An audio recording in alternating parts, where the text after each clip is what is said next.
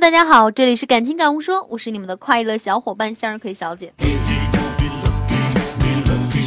现在的大街上汽车真的特别多，呃，而且颜色也很好看，什么红色啊、绿色、粉色、黄色、紫色、蓝色，是不是？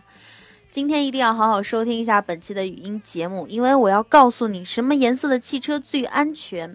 未来呢，每个人都将成为有车一族，所以这个非常重要啊。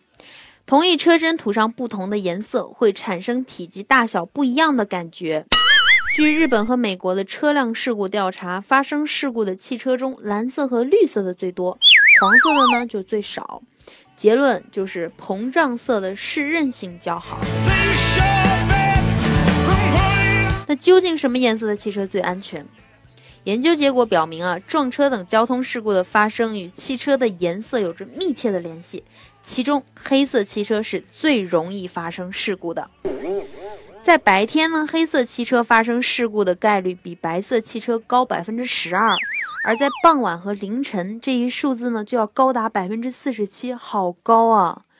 灰色和银色汽车的危险性仅次于黑色汽车，然后才是红色、蓝色和绿色汽车，再其次呢是黄色汽车，而白色汽车是最安全的。你想想，确实是啊，这个黄色和白色呢，就是膨胀色系，特别容易引起别人的视线啊，所以它不容易发生撞车事故。这个呢，应该是与白色对光线的反射率较高，易于识别是有关系的。